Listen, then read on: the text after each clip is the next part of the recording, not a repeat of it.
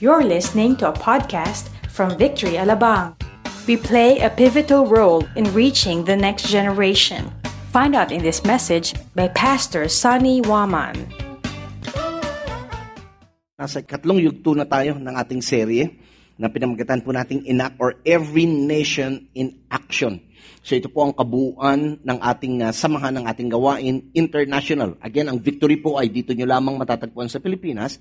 Bagamat pumayag na nga po ang apostolic na kapag ka mga Pinoy ang nagtanim, nag-church plant, kahit sa ang bansa, payag na po sila na dalhin ang victory. Dahil ang mga ilang kamag-anak po natin, ang hinahanap po nila ay victory. Hindi nila alam yung every nation. But anyway, internationally, ito po ang ating umbrella. At again, ang every nation po ay nag-exist to honor God by establishing Christ-centered, Spirit-empowered, socially responsible campus and churches in every nation. Ang goal natin, makapagtanim ng mga gawain, church plant. Ang goal natin, makapaglagay po tayo at mapasok natin ang mga campuses and universities para po sa kaluwalhatian ng Panginoon. At may mga iba't ibang kaparaanan tayong ginagawa patungkol po dyan. Okay, now, ngayon pag-uusapan natin ang kahalagahan ng pag-abot sa susunod na henerasyon. Nakakilala po ako sa Panginoon sa edad na 22. So ngayon po, age 30 na ako. At 30 na ako sa ministry. At walang pagsisisi ang sasabihin ko nung ako po ay natagpuan ng Panginoon. High school pa lamang, yung mga klase ko, sineshare na ako. But typically, hindi ko pa panahon ng mga oras na yon. Pero ang bawat binhi, ang bawat salita ng Diyos na kanilang naitatanim sa akin, kahit na nire-reject ko to physically, hindi ho nawala ng saysay ang salita ng Diyos. At yun po ang sinasabi yun ang kanyang pangako, hindi babalik ang kanyang salita ng walang nangyari. At sa lahat po ng narinig kong itinatanim ng salita ng Diyos, unknowingly, ito po ay, siyempre nag-uugat at dumating ang takdang panahon at ito po ay kontrolado ng Diyos kung kailan, Diyos lamang po ang nakakaalam. So, nung dumating na ang takdang panahon, ako po nasa second year college noon. Doon ako nagsuko ng aking buhay sa Panginoon. And from that time on until now, patuloy tayong lumalakad na kasama ang Panginoon. Minsan nga po nagkakalokohan kami mga pastor, pagka nagkakakwentuhan kami ng mga nakaraan namin. Mahilig ko ba kayo magkwento ng mga nakaraan? Parang teleserye lang yan. Ang nakaraan. Nung isang araw po, hanggang kagabi, kami ho ay nag-viber at nagpapakitaan kami ng mga larawan namin noon. At sabi nga ho nila, talagang buhay ang Diyos at may himala at mabuti na lamang, ako ho ay naaresto ng Panginoon. Kung hindi, marahil daw po maraming buhay ang sira na ngayon dahil sa akin. But kidding aside, minsan, ang tingin natin sa mga kabataan, parang hanggang ganun na lang. Parang we seldom see the future, a good future ng ating mga kabataan. And I'd like to encourage you this morning na paltan natin ang tingin natin sa ating mga kabataan. Kahit madalas pasaway sila, ganun din naman tayong lahat, pasaway tayo noon hindi ba? Iba nga lang ang pagiging pasaway nila ngayon. Talagang mas pasaway. But kidding aside, we have to see the vision or the purpose of God sa life nila. Because we can never tell kung ano magiging ang ating mga anak. Marahil, you have heard a lot of testimony kung papaanong ang isang manggagawa ng Panginoon, kung ano ang kanilang buhay noon, kung gaano sila, hindi naman ganun kasama, pero makikita nyo yung malaking change na nangyari, I would say from worse to becoming better. At yun ay dahil sa Panginoon. Ngayon, napakahalaga na ating abutin ang mga susunod na henerasyon. Hindi ho natin dapat ito isa-isang tabi. Hindi ho natin ito basta dapat ibigay lamang ang responsibilidad kung kani-kanino. Bawat isa sa atin ay may responsibilidad. Whether kayo ay mga elder sa bahay, magulang, mga kapatid, kahit kabataan, kahit mga kuya, ate, lahat tayo, may bahagi dito. At yun po titignan natin from the Word of God. So, mari ko po ba kayong maanyayahan at natumayo para magbigay galang sa pagbabasa po ng salita ng Diyos. At kung dala ninyo ang mga Biblia, buksan po ninyo sa mga gawa, 6 na kabanata. Acts chapter 16, verses 1-5. Okay. So nakita niyo na po ba? Ang Acts po ay nasa Bible between Genesis and Revelation. So, Acts 16, verse 1. Simulan natin basahin. Paul also came to Derbe and to Lystra, and a disciple was there named Timothy, the son of a Jewish woman who was a believer. But his father was a Greek.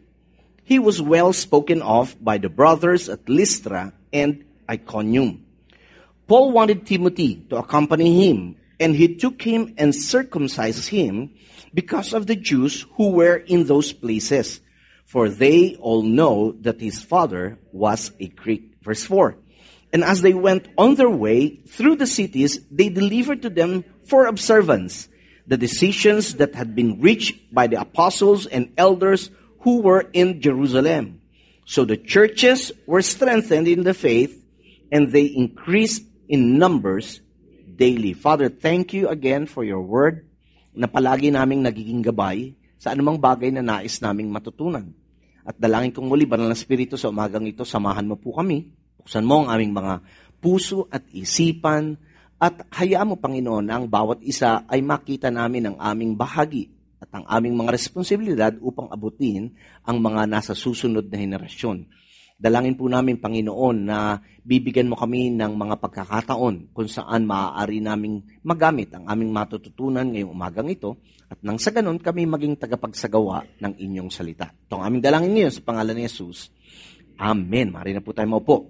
Si Timothy po, nung siya po ay unang nakatagpo ni Pablo. Actually, he was around 16 to 18 years old. So, teenager pa si Timothy nung time na yon.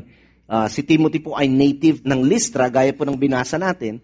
At siya po ay tagasunod na ng Panginoong Jesucristo. Mamaya, hukain pa natin ng kaunti yon. Now, siya po ay na-reach out during the first missionary journey when he was going around the world preaching the gospel of Christ. Now, it was clear na ang kanyang nanay po, si Timothy, ay isang mananampalataya. Yan po ang sinasabi nung kaninang binasa natin, bagamat ang kanyang ama ay isang Griego. Now, ang gusto kong makita natin dito ay kung papaano na ang isang kabataan, kagaya ni Timothy, una may nakita si Pablo, at kung papaano niyang nahikayat at papaano itong naihanda doon sa pagkakatawag sa kanya ng Diyos. Now, lahat po tayo ay may pagkakatawag sa Panginoon. Kung ano, hindi ko po alam. Ako alam ko, hindi ko alam kayo. Pero for sure, bawat isa sa atin may calling sa Panginoon. Besides, hindi ho natin may pagkakailan na tayo po'y napapalibutan ng mga kabataan. Tignan mo yung katabi mo. Sabi mo, napapalibutan ka ng kabataan. Sa tahanan natin, hindi maiwasang may bata. Tama po ba? Sa ating komunidad, may mga kabataan. Sa paaralan, may mga kabataan. Mismo sa karsada lang, napakaraming kabataan. Maraming beses, sabi ko nga kanina, ang tingin ng karamihan sa mga kabataan, lalo na yung mga street children, mga pasaway. Minsan natatagurian natin sila ng kung ano-anong titulo. Di ba? Bakit? Now, minsan sa totoo lang nakakainis po. Pero, ang magandang pag-isipan natin, bakit kaya sila nagkaganon? Marahil kung nabigyan din sila ng pagkakataon mula sa tahanan, sa komunidad, sa paaralan, kung sila man ay nakapasok, kung nabigyan sana sila ng pagkakataon na mayroong man lang nakaabot sa kanila at naibahagi ang pag-ibig at ang pagliligtas ng Panginoon si Kristo, baka iba sila ngayon. Naununuan niyo po ba? Isang maganda example, kunyari si Pablo. Alam natin ang nakaraan ni Pablo, hindi ba? Si Pablo ay isang manguusig ng mga mananampalataya ni Kristo. Siya pa ang dahilan kung bakit ang karamihan ay nakulong, kung bakit ang karamihan ay ipinapatay. Pero nung siya'y nakatagpo ng Panginoon, ang lahat ay nagbago. Marami hong mga Pablo sa paligid natin, lalo na sa mga kabataang nakapalibot sa atin. Minsan lang kailangan nating makita, at minsan lamang kailangan tayo, we have to step out of our comfort zone and start to reach out to them with the intention, hindi lang para ma-born again whatsoever, but with the intention of what? Discipling them until they also fulfill the calling and the purpose of God in their lives. Are you still here with me? Okay. Now, since we are surrounded with these young people, bakit ba kailangan na abutin natin sila? Bakit ba hindi na lang natin hayaan ang ibang gumawa nito? Ako ay nagpapasalamat una sa lahat sa mga yaya at yayo, kung may yayo man, na nag-aalaga sa ating mga anak. I mean, I'm really grateful sa mga lolo at lola na ang gusto ay palaging kasama nila ang kanilang mga apo. Tuwang-tuwa sa kanilang mga apo at spoiler ng kanilang mga apo. Yeah, but kidding aside, somehow we're grateful for them. I'm grateful with the teachers sa mga paaralan na nagtuturo sa ating mga anak, doon sa mga kids church teachers natin dito na walang sawa po at napakapasensyoso sa anak natin. Di ba? Marami po dyan mga bata, ay halos met-meya, ihi ng ihi, hindi naman naiihi. You know? Pero sila sinasama. I mean, I'm so grateful sa mga taong ito. But we need to understand na ito po ay katuwang natin. Sila po ay katuwang lamang natin sa paghahanda sa ating mga anak. At malaki po ang responsibilidad natin, lalo na ang mga magulang dito. Ilan ang mga magulang na may anak?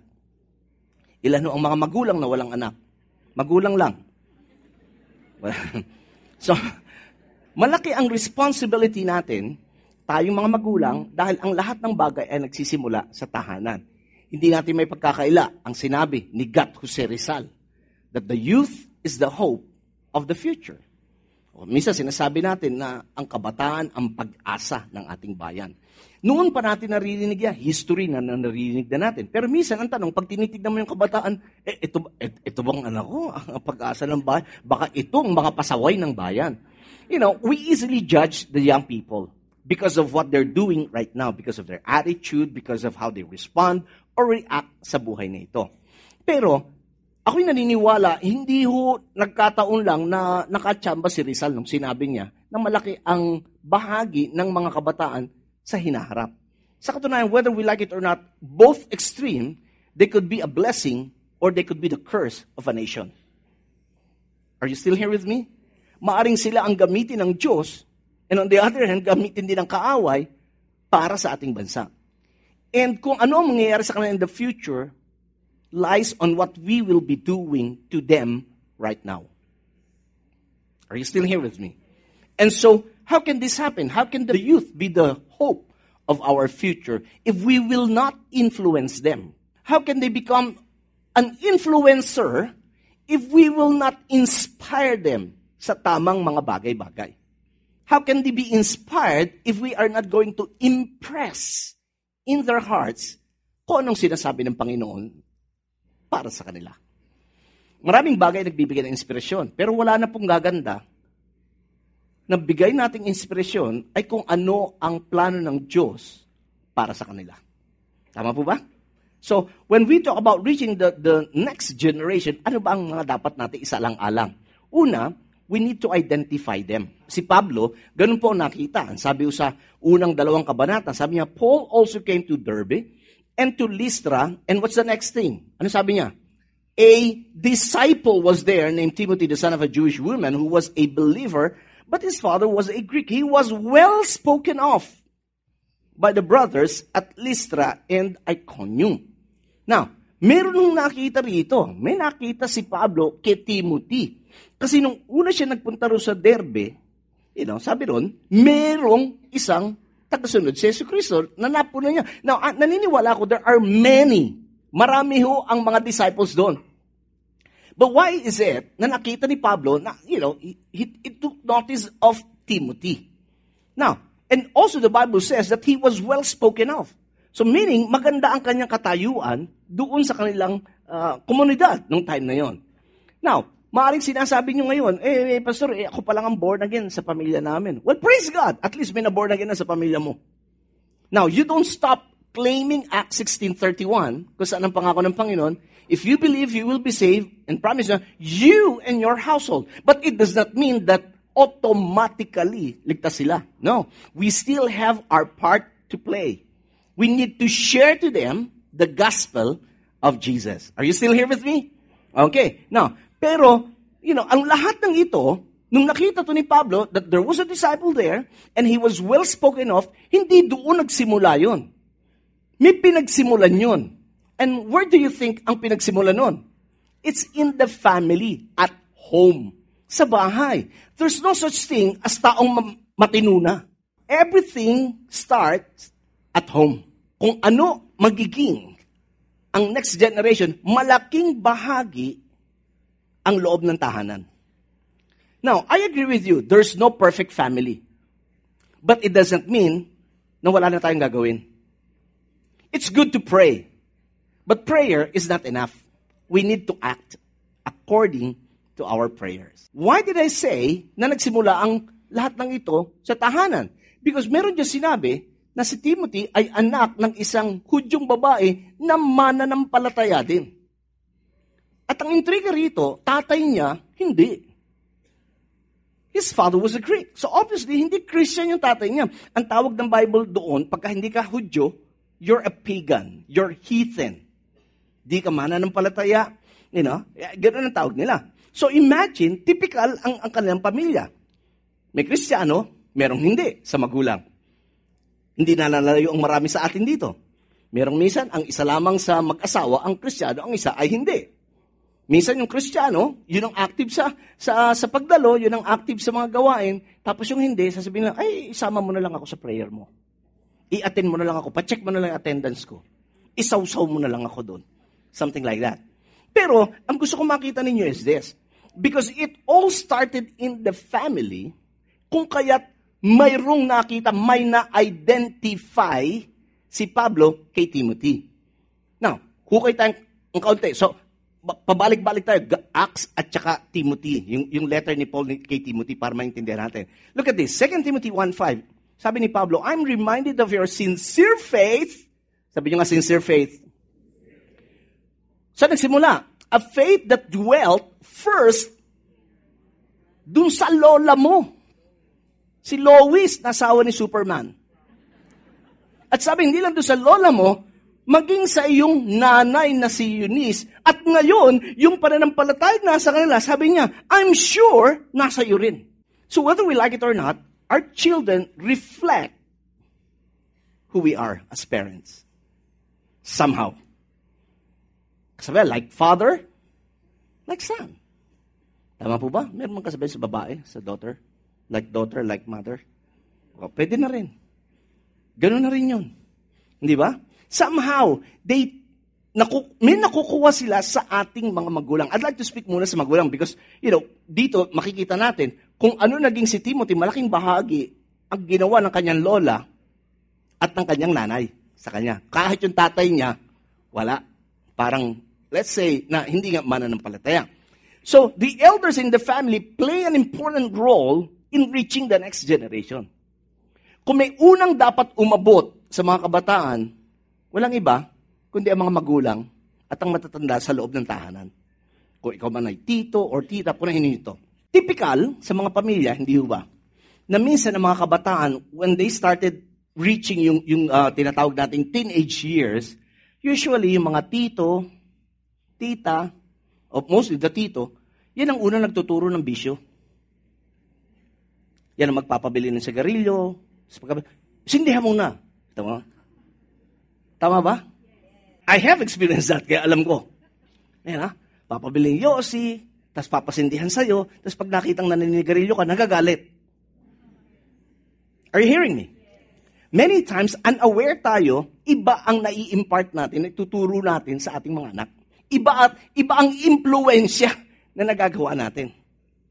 Naalala ko nga nung minsan, meron ako pong isang tiyahin, magkasawa sila na nagbalikbayan, at syempre, kaming mga magpipinsay, mga pamangkin niya, nagkatuwaan ho na niyaya yung aking tito na mag-good time. You know? Christian ako noon. Bago-bago pa lang ako noon. So, on fire ako noon kay Lord. So, sabi ko doon sa tiyahin ko, sabi ko, papayagan nyo, isasama naman, alam nyo ba kung saan dadalhin yan? Sabi ho nung tiyahin ko, hayaan mo na, makatikim naman ng bagong luto yung tiyuhin mo. Nagulat ko ako. Siyempre, nagulat ako. I mean, hindi nyo ba ibig sabihin?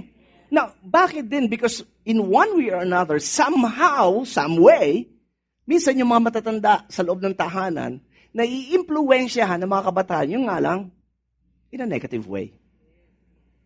And, my challenge is that we have to be conscious kung paano natin sila naiimpluwensyahan. We have to be conscious kung paano natin sila ini-inspire. Not just influence, but how we can inspire them. Now again, si Timothy, bagamat ang tatay niya, is an unbeliever, pero si Granny, si Lois, and his mom, yun po ang naging great influencers ni Timothy kung kahit naging ganun siya. So in short, we don't just stop reaching out to the next generation by sharing the gospel. Hindi, yun ang simula lamang. But we don't, born again ka na, bahala ka na sa buhay mo, mag-attend ka ron. Mateng ka ng youth, ha? Kailangan, tatangin ko yung attendance mo dyan kung mateng ka, ha? Panahingi mo sa akin ng pamasahe, titignan ko kung talagang doon ka nagpupunta. Now, we don't just stop reaching out to them, but you know, we continue influencing them and inspiring them. My wife would normally rebuke me dahil lalo na noon, sinasabi niya, ikaw lagi kang nagdi-disciple lang. Gusto mo, may dinidisciple ka mga kabataan. Unahin mo yung mga anak mo. Which is true. Tama ho ba? Dapat mauna nga naman. Eh lalo na, gagwapo ng mga anak ko. Eh kanino pa ba naman magmamana, kundi sa nanay. And so, you know, she has a point. Now, again, disclaimer, nobody's perfect.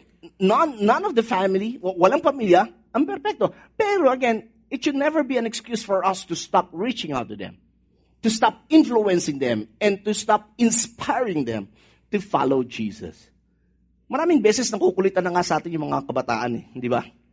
Pero one thing for sure, hindi nawawala ng saysay yung pangungulit natin kung tama ang ikinukulit natin sa kanila. Hindi, ba't inumaga ka na naman? Ibang pangungulit yun. I mean, nakakairita din yun. Are you hearing me? Sometimes we have to change the way we reach out to our children. And so again, the grandmother and the mother, you know, yun ang naging influencer niya. Now, let's read doon sa next verse 14. Sabi niya, but as for you, eto naman, hindi lang yung magulang, but even, you know, si Pablo, naging influencer din sa kanya. Now, my point is this. There has to be a partnership ng mga magulang at ng church. There has to be a partnership ng mga magulang at ng eskwelahan. May mga pamilya who can afford na nagbabayad ng napakamahal na mga tuition fee para lamang maturuan ang kanilang mga anak. And praise God for that. I mean, you know, I would rather pay somebody na turuan ng math yung anak ko kaysa ako magturo sa kanya. Kaya nga ako nagpastor eh. Yan ah. Pero, sa mga academic subjects, okay, may ibang nagtuturo, nakalalay ta. But when it comes to family values, dapat tayong mga magulang nagtuturo. Amen. Ilan na uli mga magulang dito? Taas ang kamay. Now, I pray that God would give us the wisdom on how to do that. I pray that God would even give us the grace to make a strong stand and say, this is our family values. Because if we don't have any value in the family, trust me, they will take other values sa life nila. Kaya nga, di ba, minsan dumarating, nakukumpara tayo, bakit yung pamilyang yun, bakit yung pamilyang to, iba. We always say, iba ang mga Wamanites. Unless, ayaw mo na sa tribo natin, dilipat ka sa ibang tribo. But as long as you're part of my tribe, then these are our values. Kaya sabi rito ni Pablo, but as for you, ano sabi niya? Continue in what you have learned and have firmly believed, knowing from whom you learned it and how from what? From childhood. Sabi niyo nga, childhood. Mula pagkabata, sabi niya, alam mo na to, you've been acquainted with the sacred writings which are able to make you wise for salvation through faith in Christ Jesus. The challenge sa ating mga magulang is this, that we need to show them good examples to follow. We need to show them good examples to follow. I mean, if we tell our children to pray, obviously, dapat nagpe-pray tayo. Kasi sinabihan natin sila, magbasa ka ng Bible, dapat nakikita na nagbabasa tayo ng Bible. Bakit? Kasi monkey see, monkey do. Meron akong kaibigan, nakausap kami, galit na galit siya, nasaktan niya anak niya, galit na galit siya, kasi nagmura. Actually, minura siya. Well, sino nga bang magulang matutuwa na minura siya ng anak niya? Ba't nangyari yon? Simply because bukang bibig niya rin ang pagmumura. Monkey see, monkey do. Many times, tayo mga magulang, we are just reaping what we have done or what we have taught our children. Now, yun ang isang masakit na katotohanan. Kaya nga hindi mo pwedeng ibigay pagkatiwala sa iba ang pagtuturo. Parang wala ako sa victory. Dapat tayo mga magulang, nakikita po ng mga anak natin na nag-i-enjoy tayo sa lakad nating spiritual. Na hindi tayo mismo nariringgan nila na tinatamad mag-church. Na pagka sinabi, minsan ng asawang babae, sweetheart, mag-pray ka na sa pagkain. Utusan yung anak, ay, hindi ka mag-pray. Nang matuto ka.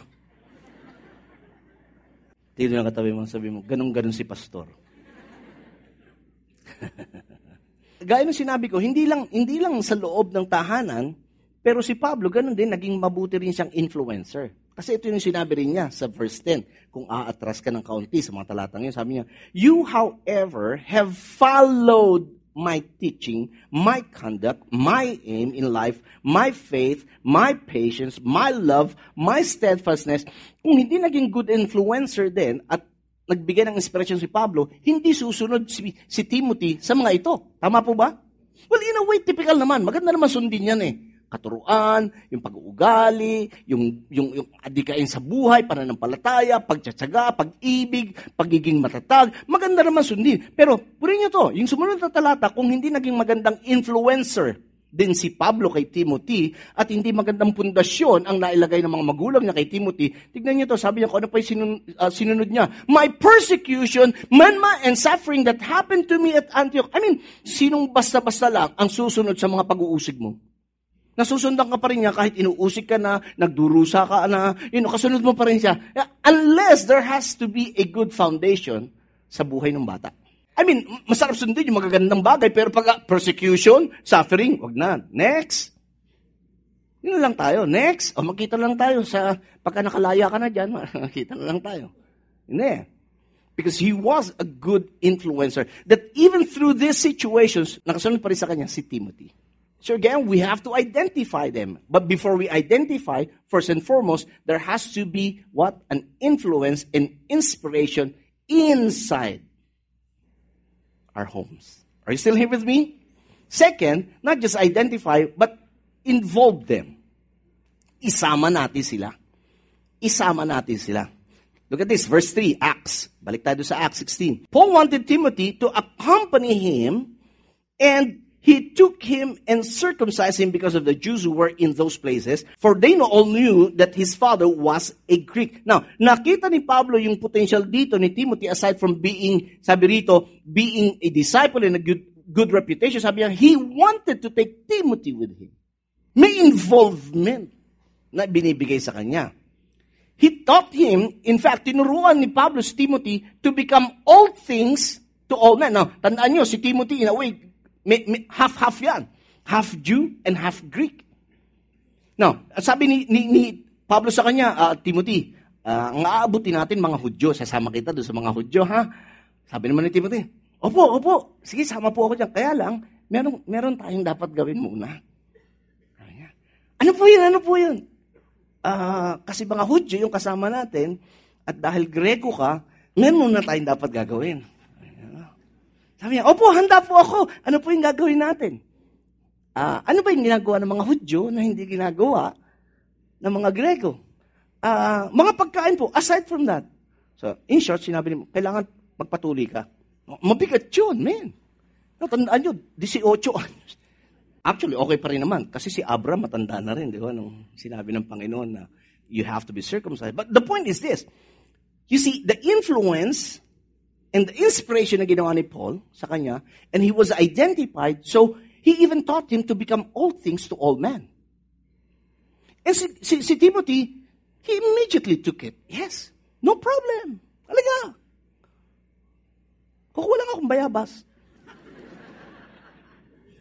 Balikan natin 2 Timothy 4. The involvement of Paul to Timothy is this. Sabi niya, as for you always, be sober-minded, enduring suffering, do the work of an evangelist and fulfill your ministry. Now, Timothy was not an evangelist. He's a pastor. But Paul said, Timothy, you're a pastor, but I want you to do the work of an evangelist. So gusto ngayon dito ngayon ni Pablo is the involvement. Bakit? Because part of that training na kailangan ng mga kabataan natin for them to fulfill God's purpose and plan for their lives is for us to involve them. Kahapon po, meron akong dinedicate na magkapatid. Nakakatuwa yung bata, maliit. I forgot to ask ko ilang taon yun, pero maliit pa, elementary.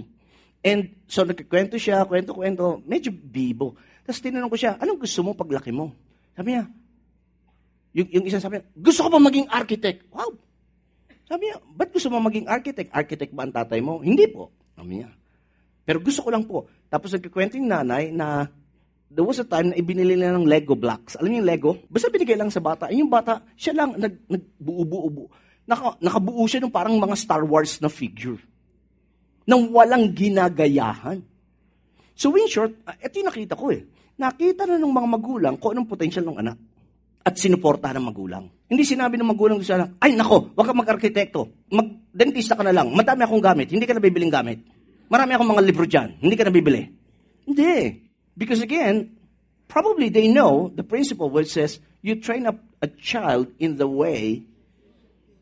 Hindi sinabing in the way we want them to go. But in the way he should go. Meaning, he, kung gusto ni Lord sa kanya. And so the involvement was there. Now, if we really wanted to reach out the next generation, okay, sa bahay pa lang, tayo mga magulang, udyokan natin sila, ma-involve sa ginagawa ni Lord. Una sa bahay, pangalawa sa eskwelahan. You know, hikayatin natin sila na ipakita nila that they have to excel in their studies. Hindi pagkasama, ay naku, manang-mana ka sa tatay mo. O, manang-mana ka sa nanay mo. Walang alam, kundi ang gusto lang, recess. Involved natin. Kasi hindi natin malalaman kung anong kakayanan at gifting meron sila kung di ba involved. And that's the reason kung bakit kami din ganun kami kakulit sa inyo. Hindi lang sa mga kabataan, kundi sa inyong lahat. We wanted you to be involved in whatever God is doing through this ministry. Why? Because we want you to discover what God has given you. Trust me, because at the end of the day, we will give an account of what we did doon sa binigay sa atin ni Lord. Naniniwala ko, hindi tatanungin ni Lord, ilang promotion ang nakuha mo sa opisina. Hindi tatanungin ni Lord, ilang business ang naitatag mo nung nabubuhay ka. I believe, isa sa mga tatanungin ng Lord, anong ginawa mo sa giftings at calling na inilagay ko sa buhay mo? And trust me, all of us, we all have giftings and calling. Amen. So dapat tayo muna mga magulang na involved. Para ma-inspire yung mga anak natin. Naku, si tatay, si nanay, involved. Ako din, mag-i-involve ako.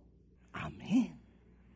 Yun, you know. Kaya sabi niya, you fulfill your ministry. We encourage them. You know, kaya nga tayo, we have to learn and be trained how to do ministry. Kunyari, simple prayer lang. I mean, we always say this. Kung anong anointing ni Lord sa amin, mga pastor, ganun din ang anointing niya sa inyo.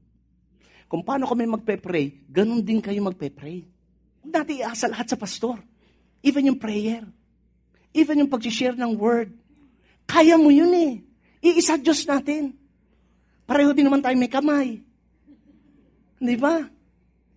Naintindihan niyo ba ibig sabihin?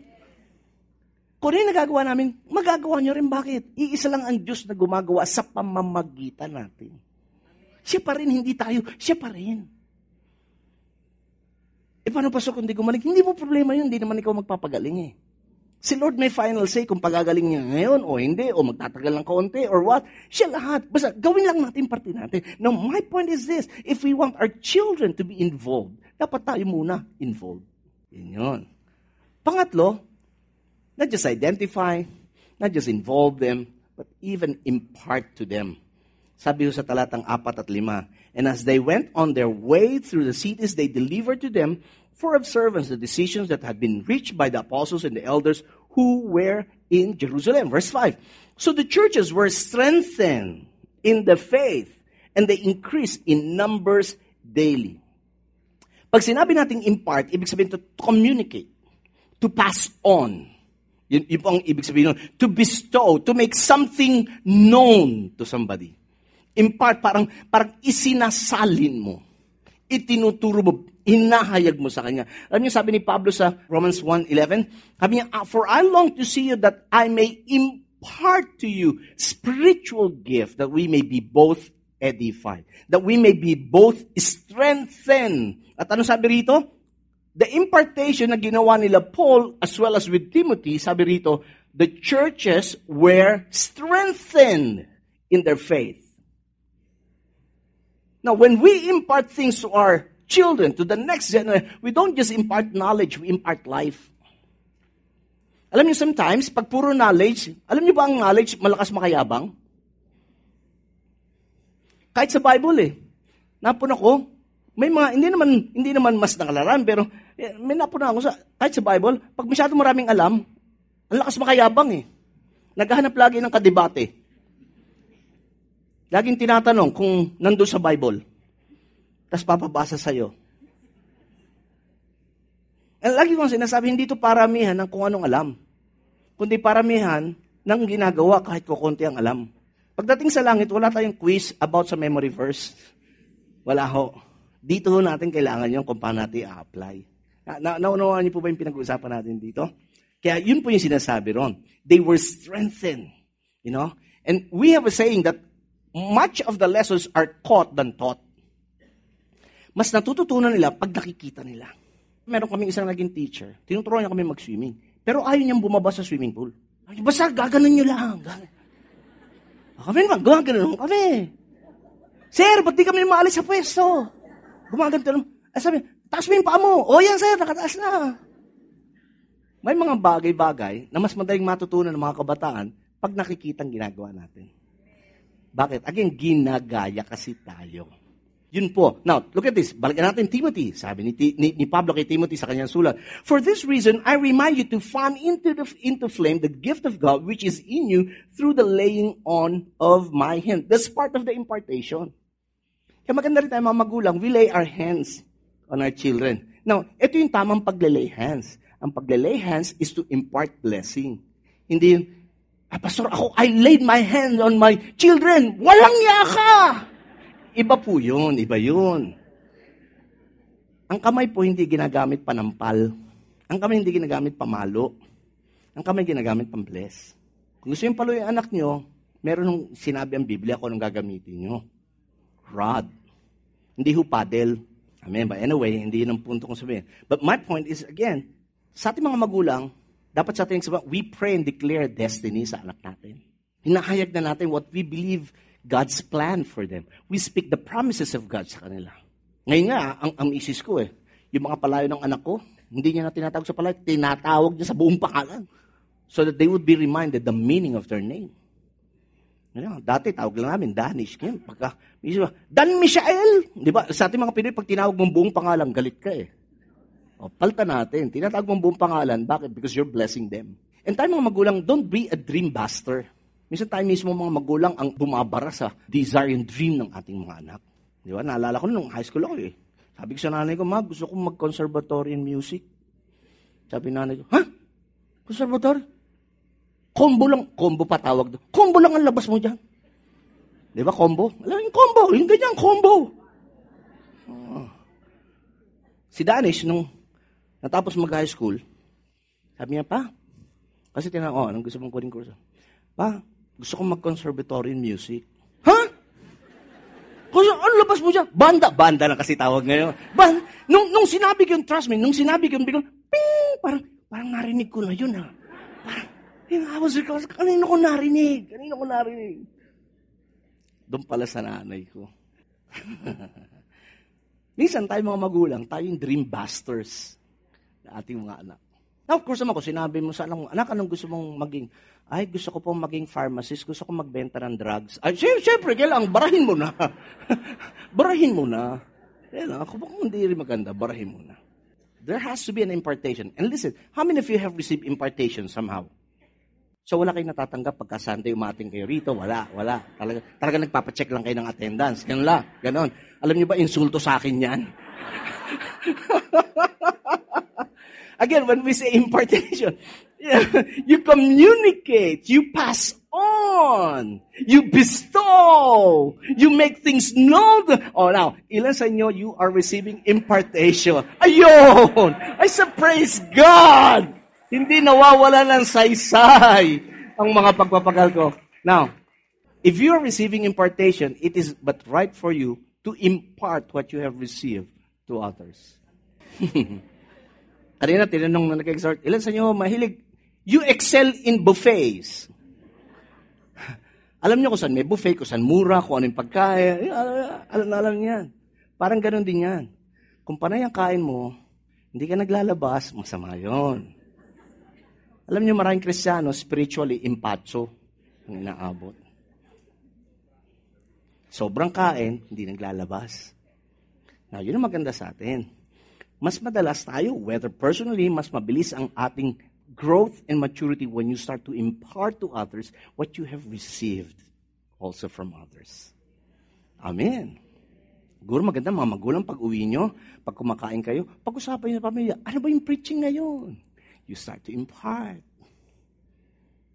At pag sinare nyo kung anong preaching ngayon, wag naman sana puro jokes ko lang ay share nyo. Inaalala mo yung patawa ni Pastor Sonny. Minsan kinakabahan din ako kaya binabawasan ko na yung mga jokes eh. What has been imparted should be imparted to others. Yun ang sabi niya, what you have heard from me in the presence of many witnesses, entrust to faithful men who will be able to teach others also. Pastor, kukulit talaga ng mga anak ko, wala na akong magagawa. Okay, listen to this. Sabi ni Aristotle, good habits formed at youth make all the difference. Good habits, ang mga tama, ano bang habit? Pag-ugali, mga nakasanayan, mga magandang nakasanayan na hinubog na mula sa pagkabata.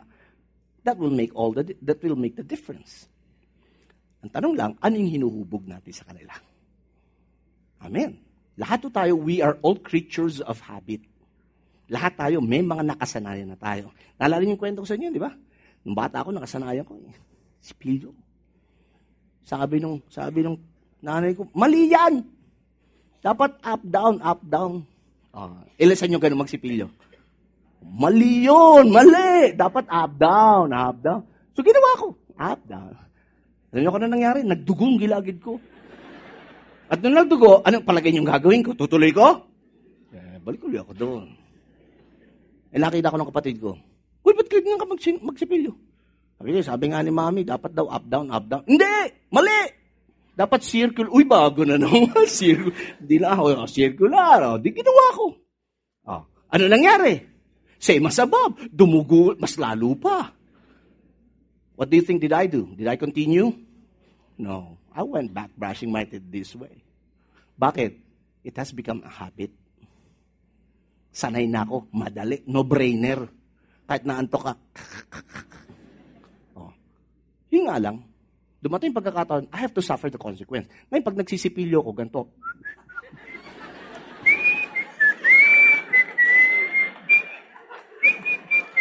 At least I can do two things at the same time.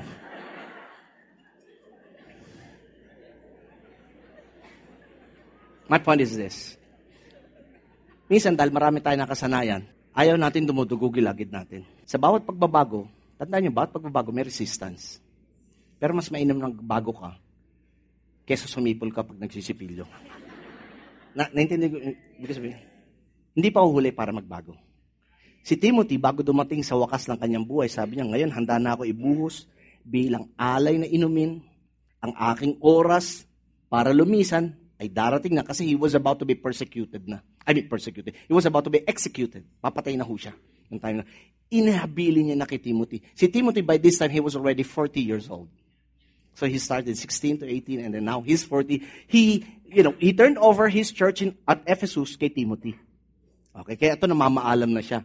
Sabi niya, I have fought the fight, the good fight. I've finished my race. I have kept the faith.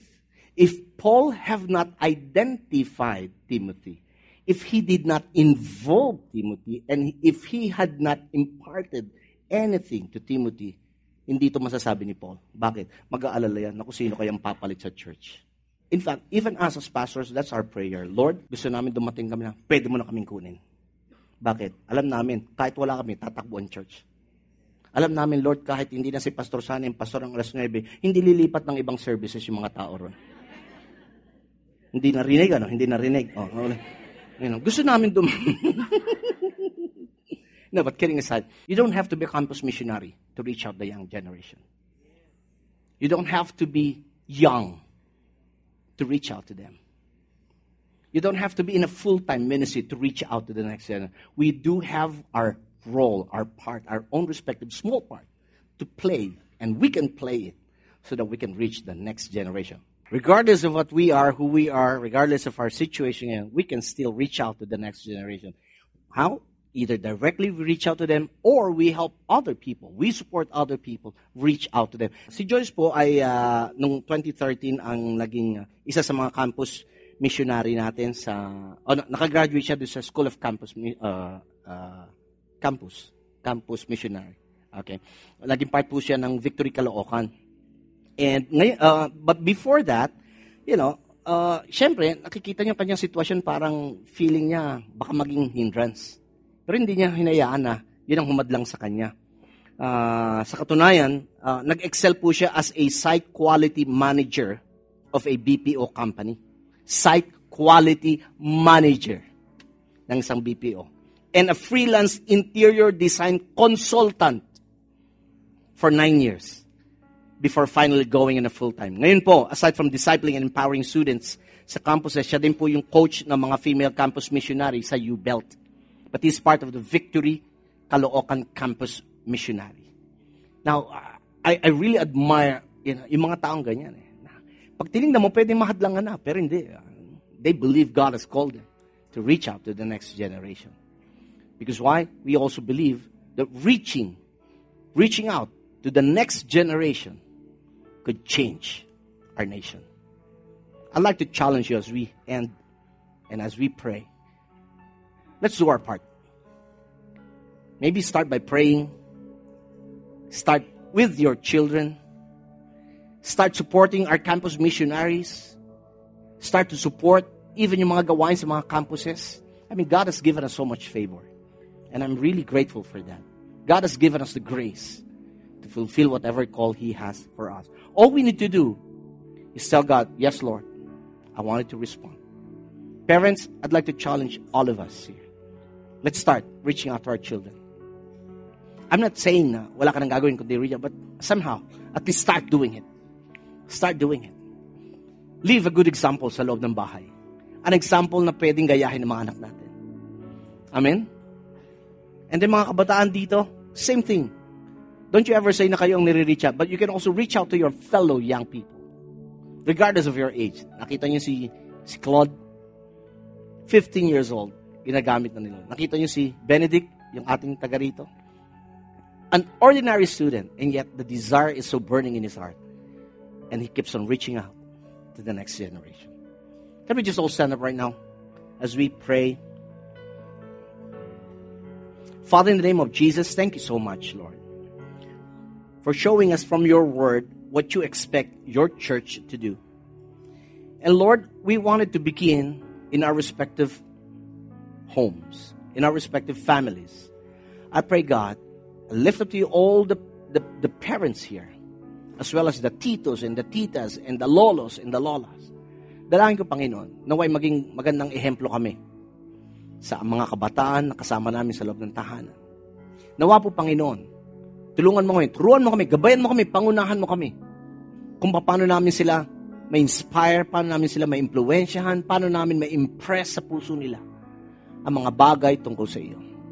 And I even pray, God, na maudyo ka namin sila, ang mga kabataan namin, na magpatuloy at makibahagi sa ginagawa mo nasaan man sila. Panginoon, dalangin ko rin ang mga kabataang narito ngayon na maging sa kanilang mga murang edad, ihandaan niyo na po sila upang mapangyari ang iyong kalooban, ang iyong layunin at plano sa buhay nila. Dalangin ko, Panginoon, ikaw lamang ang pwedeng gumawa nun, at ang aking dalangin, papangyarihin mo ito.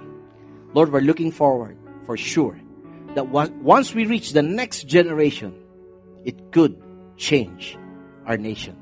Father, this is what we claim right now. In Jesus' name, amen. Amen. Give the Lord a praise for that. Right now. Hallelujah. All right. So pag-uwi ninyo, mga magulang, pag-uwi po ninyo, simulan nyo na. Abutin nyo na ang inyong mga anak. Amen. Mga tito, tita, same thing. Reach out to your pamangkin. Mga lolo at lola, bawasan ng konti ang pag-i-spoil ng mga apo. But start to influence your grandchildren for their betterment. You're dismissed. See you next week. If you need prayers, the prayer team are here to minister to you. We hope you were inspired by that message. Listen to more podcasts from our website at www.victoryalabang.org and in Victory Alabang app. Thank you and stay connected.